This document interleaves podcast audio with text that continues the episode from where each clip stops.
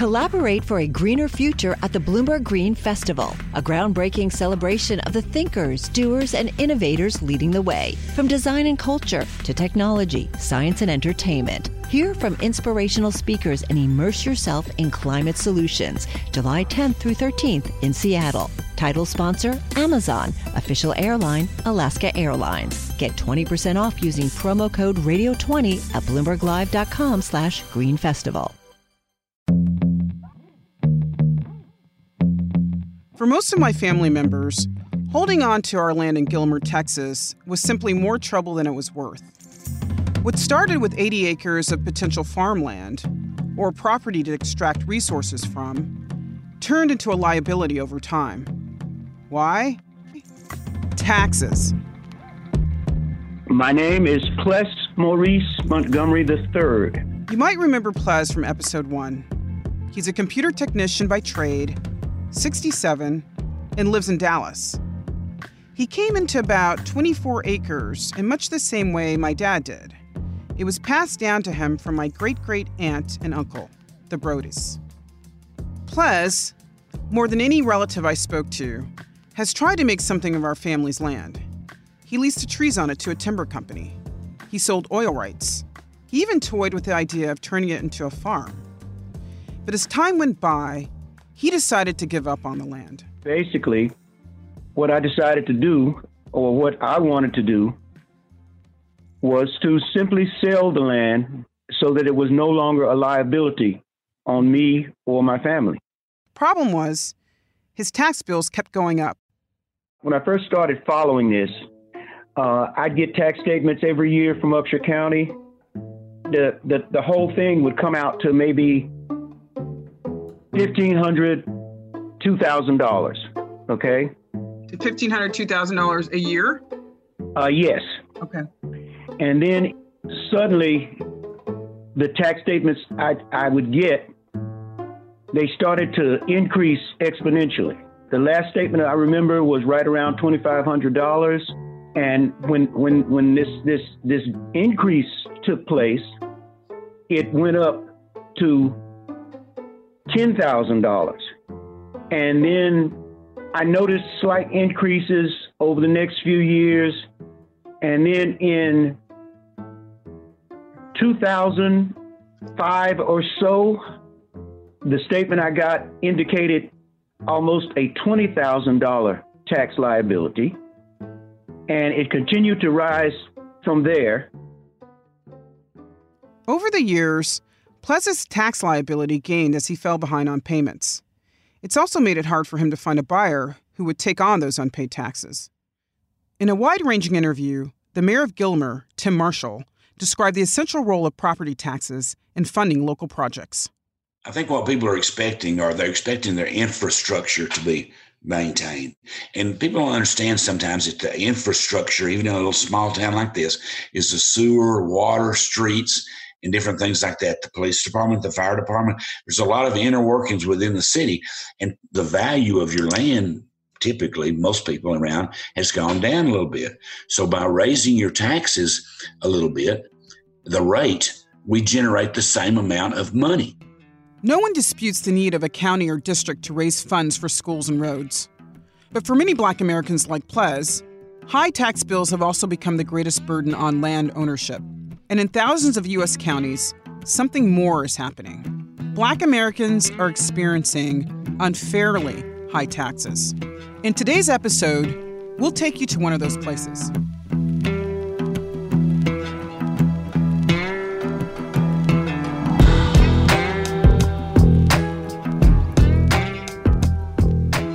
Now, the statistics are rather cruel. The gap between the average income for Negroes in this country and the average income for whites has not closed. Do you think a Negro family moving here will affect the community as a whole?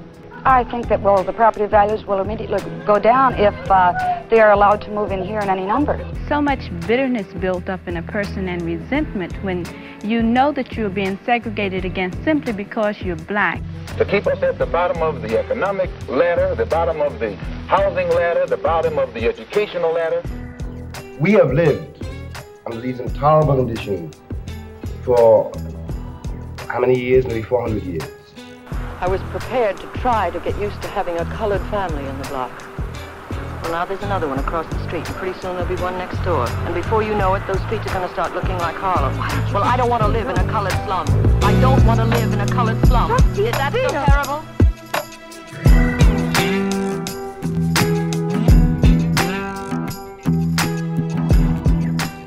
Welcome back to The Paycheck. I'm Rebecca Greenfield. And I'm Jackie Simmons. In the U.S., owning property has been a major driver of wealth creation. Last week, we talked about land ownership and how black farmland in particular has been chipped away over the years. This week, we're turning our attention to the heart of the American dream owning a home. As we talked about previously, Race and racism has a lot to do with who historically has had access to the U.S. housing market. And we see those legacies play out in the stats today. Nearly three quarters of white families own homes, while less than half of black families do. This has helped white people build wealth in all sorts of ways. What's even more troubling is that these disparities aren't getting any better. In 2019, black home ownership rates hit a record low since at least 1970. There are lots of reasons for that, but at least some of it has to do with taxes. A new Bloomberg Businessweek investigation uncovers how an unfair taxation system is hitting black homeowners hardest. Jason Grotto has the story.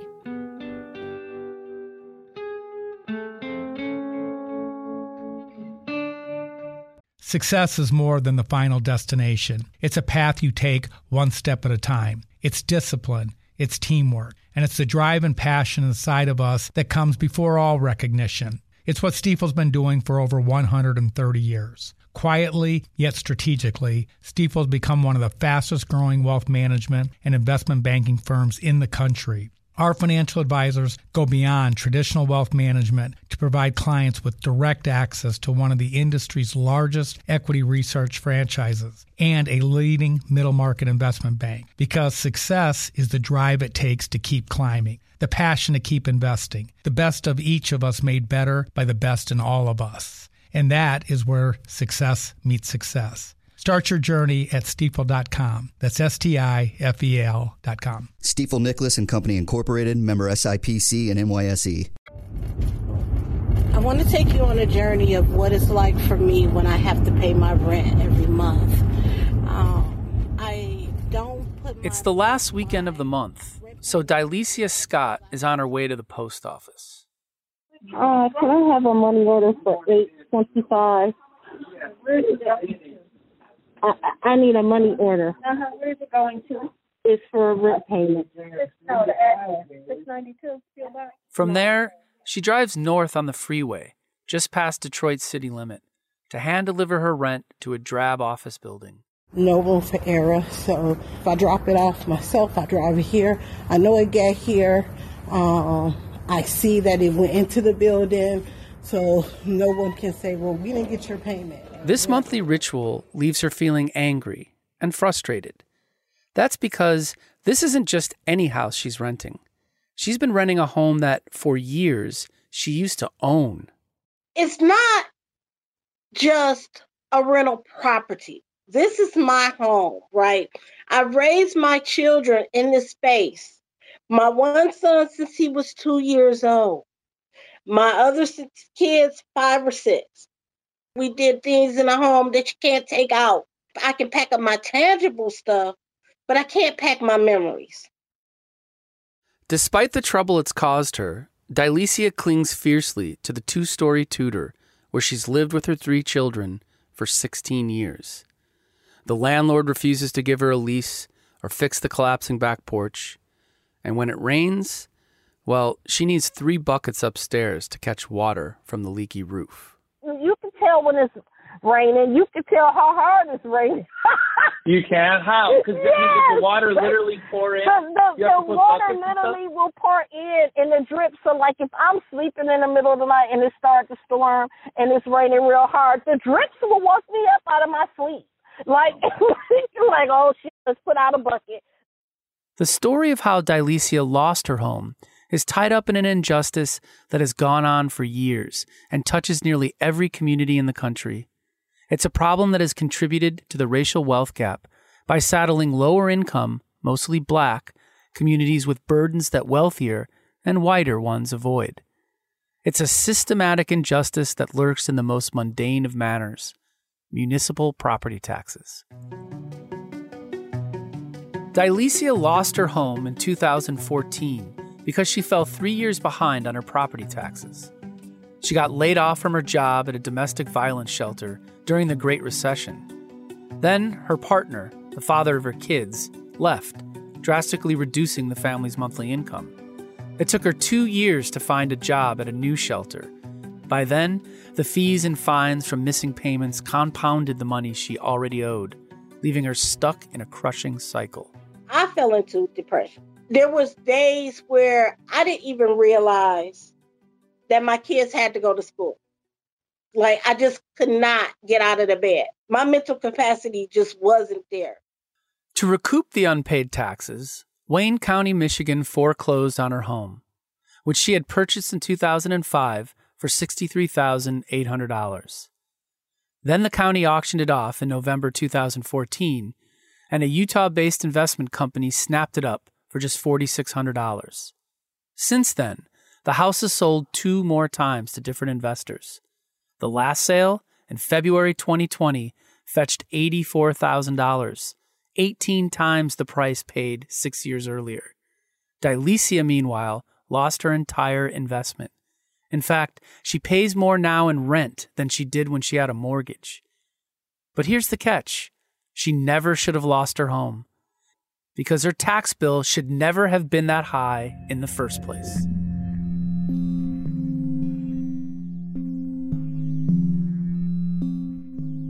For years, Detroit city officials use wildly inaccurate valuations of the house to calculate Di Leshea's property tax bills, artificially inflating them by about $5,800 more than she should have paid, according to a Bloomberg analysis of her tax records.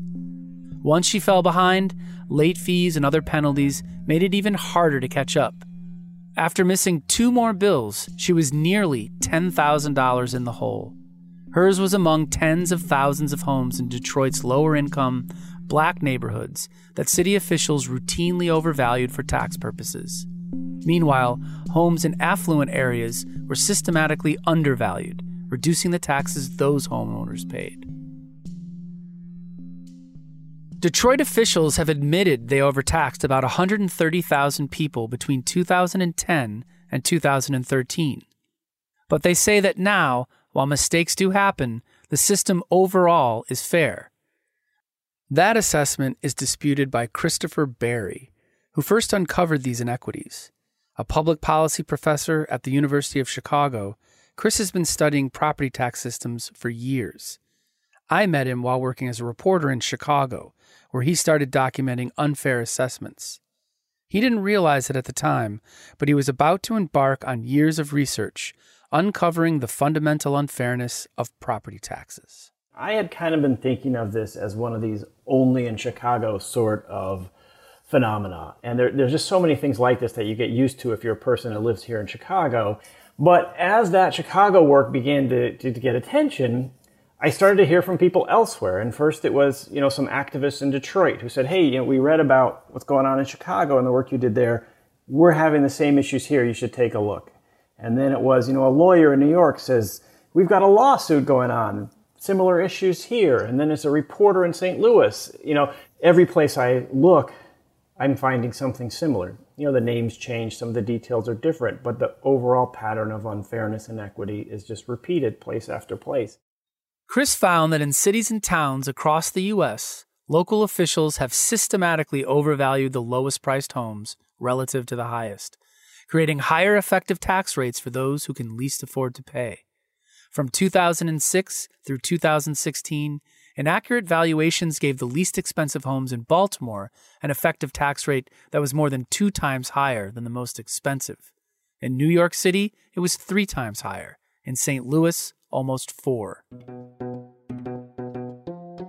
In theory, these taxes should be completely fair. Property taxes are what's known as ad valorem, Latin for according to value. Every property in a given place is supposed to be taxed at the same effective rate. What determines that rate is the value of the property, and that's where things go wrong, Chris found. The nature of the problem is that people that own lower priced homes are systematically having their homes valued at more than they're worth, while people at the top are systematically having their homes valued at less than they're worth. And when the values are not right and the values are unequal, then the taxes, which are just computed based on those values, are also going to be unequal. Chris found the property tax is deeply unfair because it's regressive. That means the burden of the tax falls heavier on lower income people. It's the opposite of progressive taxes, such as the federal income tax, which applies higher rates to people with higher incomes. And that's a big deal because Americans pay more than $500 billion a year in property taxes. That pays for public safety, schools, sanitation, and all the other services cities and towns provide. Just as a matter of equity and uh, our, our, our values as a society, there are lots of reasons why people may argue about progressive taxation. I mean, should, should the rich pay more? But there's really nobody who's making a normative argument in favor of regressive taxation, right? That as a matter of principle, we should have the poor pay more. This isn't happening in a vacuum. The disparities hurt black communities disproportionately because the legacy of racial discrimination has left those communities with a larger share of lower priced homes. The median home value in black census tracts is nearly half of what it is in majority white and Hispanic ones, according to a Bloomberg analysis. So the way this shakes out is black homeowners end up paying more in property taxes relative to their market value than white ones. This is just a textbook example of institutional racism or systemic racism or whatever you'd like to label it. And what I mean by that is, I don't think there's anybody like in the assessor's office who's sitting there and explicitly saying, "Hey, let's go in the black neighborhoods and uh, you know jack up their assessments, and then let's go to the white neighborhoods and, and make them lower." But nevertheless, the outcomes that we see from the system are racially disproportionate. And that's the very definition of sort of institutional racism. But of course, these kinds of disparities are rooted in a history of racial discrimination that is explicit. And it's impossible to understand why this taxation disproportionately affects black communities without talking about the U.S. legacy of housing segregation. I sat down with Brentin Mock of Bloomberg City Lab. He's been covering this for a while.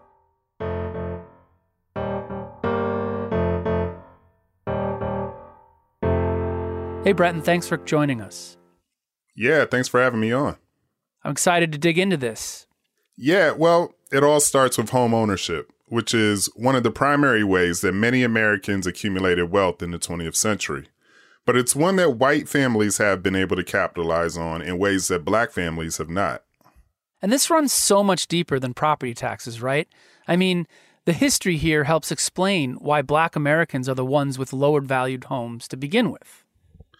Yeah, and here's the irony. You talked about homes being overvalued when it comes to setting the property tax rate. Well, many of those same homes are being undervalued by a different set of appraisers when it comes to deciding what they're worth on the market. Because of racial segregation, properties in majority black communities have historically been appraised at much lower values and sold at lower prices than similar properties in majority white neighborhoods. That kind of price coding has pretty much been cemented in the housing market thanks to the practice of redlining. Redlining. Katerina talked about that in episode two. How does that fit into our story?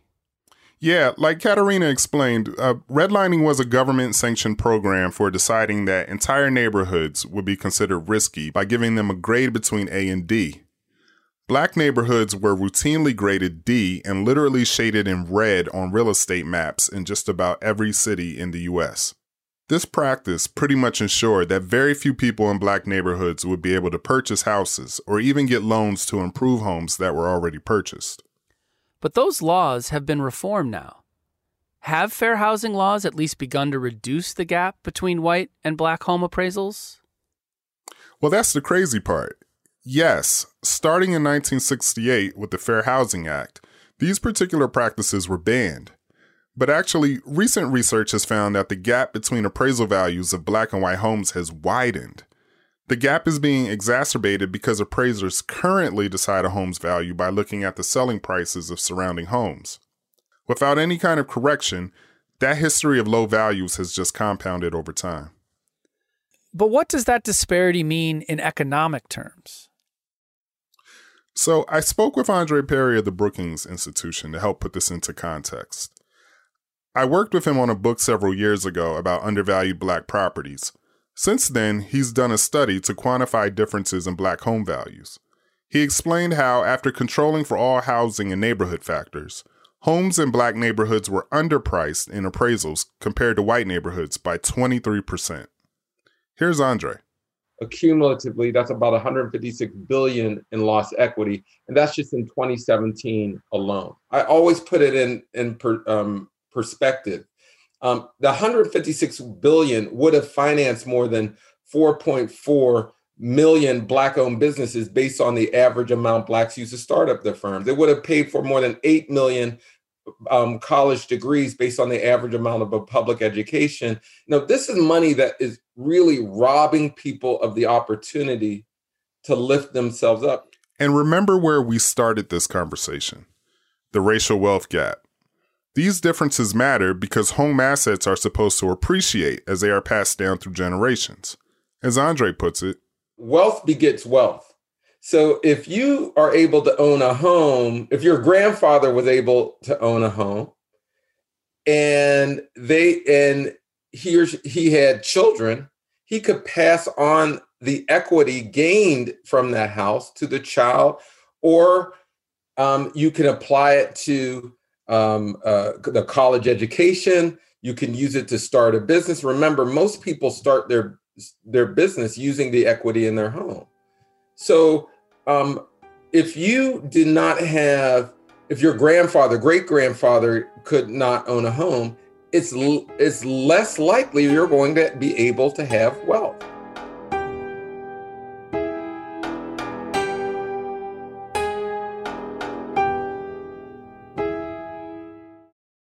Success is more than the final destination. It's a path you take one step at a time. It's discipline, it's teamwork, and it's the drive and passion inside of us that comes before all recognition. It's what Stifel's been doing for over 130 years. Quietly, yet strategically, Stifel's become one of the fastest growing wealth management and investment banking firms in the country. Our financial advisors go beyond traditional wealth management to provide clients with direct access to one of the industry's largest equity research franchises and a leading middle market investment bank because success is the drive it takes to keep climbing, the passion to keep investing, the best of each of us made better by the best in all of us. And that is where success meets success. Start your journey at stifel.com. That's S T I F E L.com. Stifel Nicolaus and Company Incorporated, member SIPC and NYSE. Di Leshea is acutely aware of this relationship between homeownership and wealth. It's why she's so doggedly committed to buying her home back, despite the perversity of the costs she has already borne. Like so many other parents, she's concerned about leaving her three kids an asset that will give them a leg up because she believes they'll be better off in the long run. For her, the house could be a source of foundational wealth. You know, I just want to leave them more than a couple of insurance policy. Uh, and that's that's the only thing a couple of insurance policy and a raggedy car that's the only thing i have to offer them right now and that's not fair for them and I have to think about my mortality. I have to think about a plan, what is going to happen to them. Um, I don't want them, even if if if I'm able to buy this house, I don't want them to have to live there for the rest of them their lives. Like, but I want them to have an asset, right? Di Leshea lost the home after it was overvalued by a property tax assessor, even though many of the same homes get undervalued when it comes to appraising their market price. How does that happen? To understand that, you need to get an idea for how local tax officials determine the value of homes. Unlike appraisers, assessors aren't able to visit every home in the city. Instead, they look at the prices of homes that have sold within the last year or so. They then use computer models to estimate the value for all the homes in the area. But those computer models are only as good as the data going into them. It turns out there are some significant gaps in the data, and those gaps lead to some pretty serious errors that cause unfair assessments to creep in, especially for people in lower valued homes. Chris explains. I often try to explain this to people by imagining that we did income taxes the same way we did property taxes. So imagine that the IRS each year only got a W 2 for about 1% of the population. So for 1% of the people, the IRS actually knows what your income was. And for the other 99% of people, they have to guess.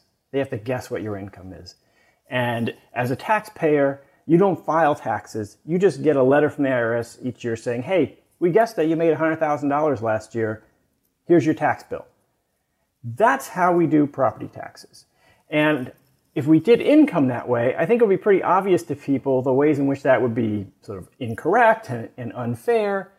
Just to build on the professor's analogy, local property tax officials do a bit more than just flat out guessing. They try to compare similar homes. Say, a four bedroom, two bathroom ranch house sells for $250,000. Local officials will use that information to help guide how they assess the value of other four bedroom, two bathroom ranch houses in the same area or neighborhood. If the IRS used that same method to set income taxes, the resulting unfairness becomes pretty clear. Suppose they knew nothing about you at all. The best they could guess is that you were making the average income. They'd say, We think you made the average income last year, pay taxes on the average income. Well, that's really bad for people who earn below the average because they're being treated as if they earned more than they did and they're paying taxes that are too high. But it's a great deal for people who are above average because they're being told they were average and they're paying taxes that are too low. And so you can already see the inequity that's built in this kind of averaging. That's what would happen if they had no data about you at all. But even with a little more data, the method that local officials use to set property values just isn't robust enough to capture important differences in market values among different homes. For people like Di Leshea, those flaws can be disastrous. In fact, in places like Detroit, they just don't keep black families from acquiring and passing down wealth. They contribute to the actual destruction of it. One of the things we know about the, the whole property tax process is that when people can't pay, they are subject to various kinds of sanctions by the state. And so you may have had your home systematically overtaxed, overcharged too much, and then if you can't pay those unfair taxes, you might lose your home due to a tax foreclosure. Uh, or you might have your home sold from out from under you to some kind of investment firm that, that's going around buying up these low valued homes. And you know, there's nowhere in the country where this has been a bigger problem than Detroit, where fully you know one quarter of all homes in Detroit have been foreclosed on for failure to pay taxes. I'm not talking about a mortgage foreclosure here, but in fact a tax foreclosure. In fact, Detroit officials have admitted they overtaxed tens of thousands of people. Yet, the property tax system is so complicated that Di Leshea didn't find out about being overtaxed until she read about Chris's work in her local newspaper in February 2020, six years after she lost her home. Soon after, she reached out to him, but by that point, there was nothing she could do about it. It's embarrassing, right? There, I feel like there is no safe place for me to have this conversation because I'm going to get judged one way or an, a, another. Um, you know, it's it's a lot. I, I, feel betrayed too. Eh, yeah, I feel left behind. I, I, I feel left behind. And then and then well last year to learn that I was overtaxed by five thousand, it makes me sad. It makes me depressed. It makes me feel like a failure. And that's another consequence of broken tax systems. People like Di Leshea are forced to process and struggle with the shame of it all, even though what's happened isn't her fault, because she was treated unfairly. In fact, Di Leshea is so ashamed that six years on, she still hadn't told her children that she had lost the home. I'm to eventually have to have that conversation I don't know how. Um, but I figure I have to give myself a time frame because I don't know. Um, it's very scary right now not being on the lease. Um, but I have to have a plan for them. Like I just can't just say like, "Oh, this is it," and okay, see you guys later. They don't deserve this.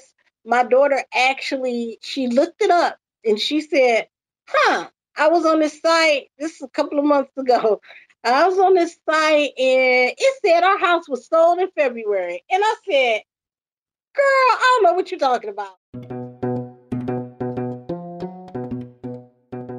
Since Detroit officials admitted to past problems, they say they fixed the system and that now it's fair. Yet Chris has found that property taxes in Detroit continue to be really regressive.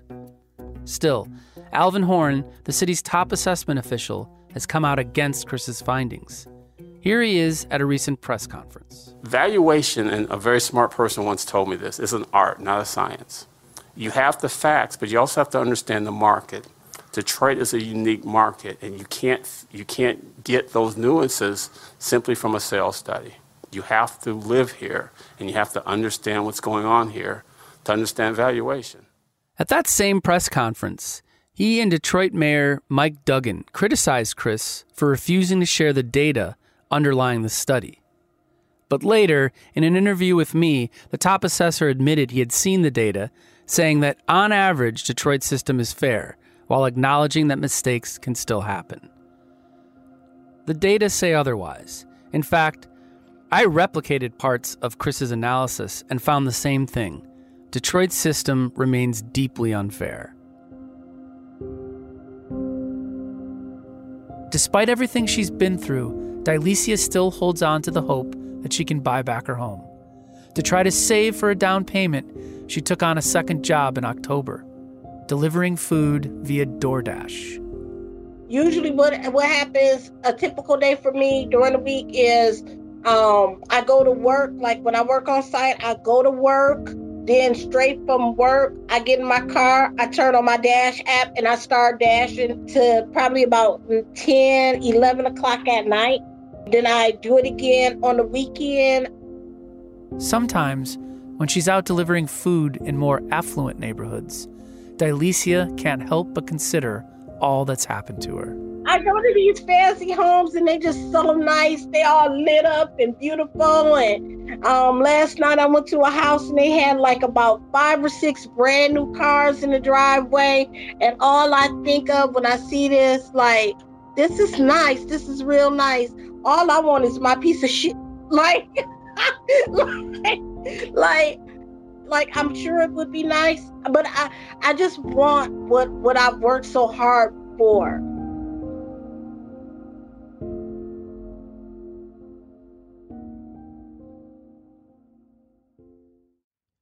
Di Leshea's experience shows one way the system keeps many black families off the wealth ladder that is home ownership. For Plez back in Texas, there was never going to be a farm or profits from oil or timber. Instead, with no buyer in sight, he's stuck with the land and is now on the hook for at least $60,000 in taxes and penalties. That's on top of as much as $16,000 he says he and some family members have already paid. For the record, I dug into county documents and talked to local officials. Indeed, his tax bill jumped between 2009 and 2010, more than double. But the county tax assessor says that overall, the tax liability is where it is because he hasn't paid taxes as they came due. Plez is now facing foreclosure. And between his Social Security checks and some income from his side business fixing computers, he makes ends meet but says sometimes he's just living paycheck to paycheck.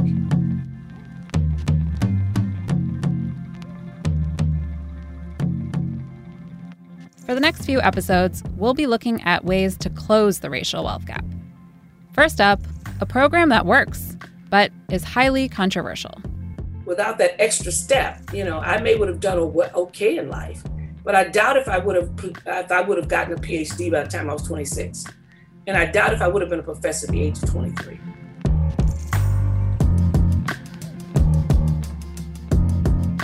Thanks for listening to The Paycheck. If you like this show, please rate, review, and subscribe wherever you get your podcasts. This episode was hosted by me, Rebecca Greenfield, and me, Jackie Simmons. Today's episode was edited by Nicole Flato and Francesca Levy. It was reported with the help of Jason Grotto and Brentin Mock. This episode was produced by Magnus Henriksen. We also had production help from Lindsay Cradwell and editing help from Janet Paskin, Rakshita Saluja, John Boskel, Jackie Simmons, and me. Our original music is by Leo Sidran. Francesca Levy is Bloomberg's head of podcasts. We'll see you next time.